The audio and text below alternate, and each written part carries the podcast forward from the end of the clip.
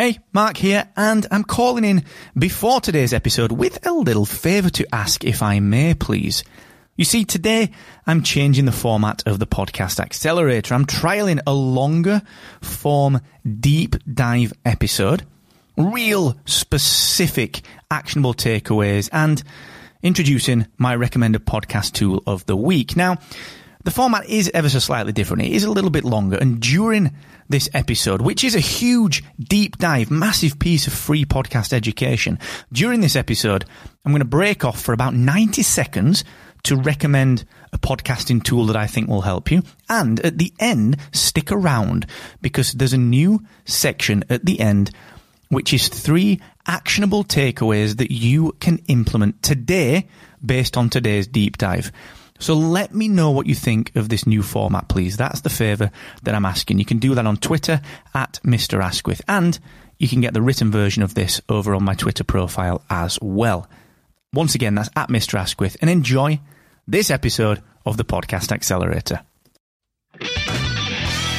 So you run a podcast and you're thinking to yourself, how the heck do I continue to push forward with growth? Well, have you even thought about YouTube as an option? And in particular, why running a successful YouTube channel can contribute wildly to your podcast growth. This is what we're going to talk about today here on the Podcast Accelerator. I'm your host, Mark Asquith, CEO and co-founder of Rebel Base Media, where we make Captivate.fm, the world's only growth-oriented podcast host, where you can join thousands of podcasters who choose to work with a hosting platform that not only does the boring stuff like generates the RSS feed, gives you the analytics, all that obvious stuff. Sure, we take care of that.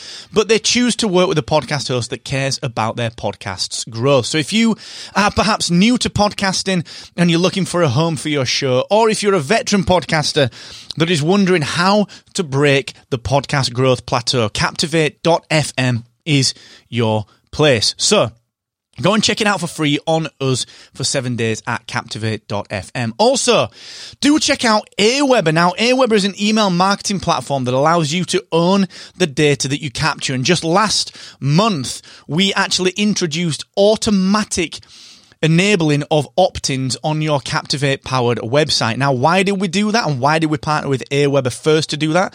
Because frankly, you need to be capturing email addresses for your podcast. You have to be building your own audience and Aweber is the way that I do that. And I recommend that because it's for free, you should do the same thing. So please go and check out markasquith.com forward slash Aweber and start building that email list today. Can a successful YouTube channel contribute to the success of your podcast?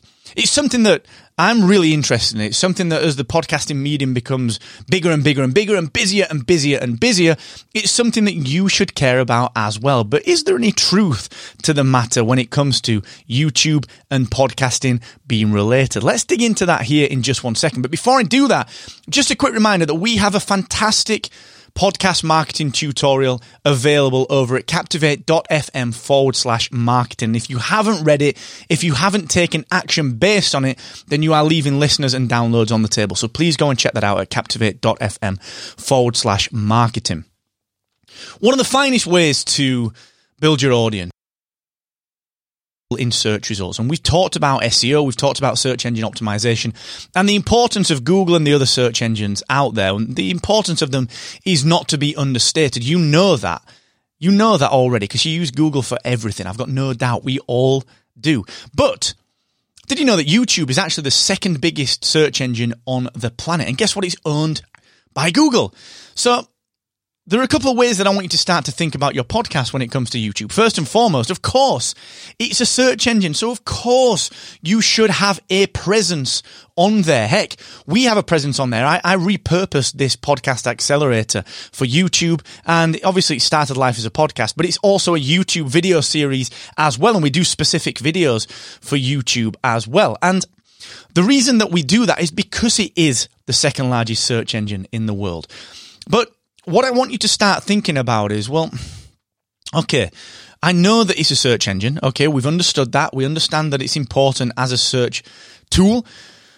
But maybe there's a little more to it as a podcaster. Now, let me just, let me throw this out there. Not all podcast listeners really care about the nuances of podcasting. Now, what I'm talking about here is that even though you and I might be podcast purists, we might want our podcast delivered by RSS in MP3 format. That's all well and good. That's what podcasting is built on. That's not to be taken away. It's an open format and it's fantastic.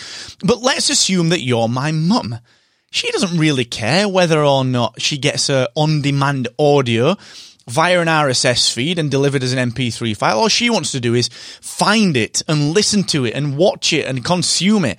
And the point that I'm getting to here is that a podcast, okay, it takes its name from the RSS syndication. It takes its name from the iPod back in the day, but it's evolved past that. It's now just on demand content, much like Netflix is and Prime Video and Hulu and Disney Plus, and of course, YouTube. So if you aren't on YouTube, you're probably leaving a really large portion of your audience on the table because there'll be a lot of people that love what you do. They really want to listen to what you're talking about and what you're saying and what you're going through and all that good stuff that you're doing, but they might not want to dig around in their podcast app. Heck, they might not even know what a podcast is. All right. So there is a reason that people like Jordan Harbinger and Joe Rogan film their show there's a reason they turn it into actual video content. And I am going to talk about this on the next episode of The Accelerator because we do it. There's a reason that this is actually dedicated video for YouTube as well. Okay. So let's go back to the question. Does a successful YouTube channel equate to a successful podcast? Well, it equates to a bigger audience. It equates to more reach. It equates to a place that you can find content much easier. And if you have an audience, that's what sponsors are interested in, all right? They are interested in an audience and more and more and more and more, they are less interested in that audience coming from one channel. They are looking at an omni-channel approach. So if you have YouTube as part of your mix, that audience can be counted to a degree in your podcast's reach. So yes, if you have a successful YouTube channel, if you have a successful podcast on YouTube, then yes, it will contribute to your podcast's success. Now, it's not as clear cut as that. So I want you to dig into this dig into this channel with me. Dig into this, whether you're listening to this in your podcast app or watching it on YouTube. Dig into this subject. We are going to do another couple of videos on this, starting with how we repurpose the podcast accelerator for YouTube and specifically the nuances and differences that we found when we started doing that because I think it's important that you know them. Okay. So yes, I believe you should have a YouTube channel for your podcast if you have the bandwidth to do it. Okay. It will help. So think about that. Let me know if you need a hand. Hit me up on Twitter or in the comments. I'm on Mr. Asquith on every social platform. Hit me up on that and let's chat. And here's to your podcasting success. All right. We are here to help. Let me know what I can do.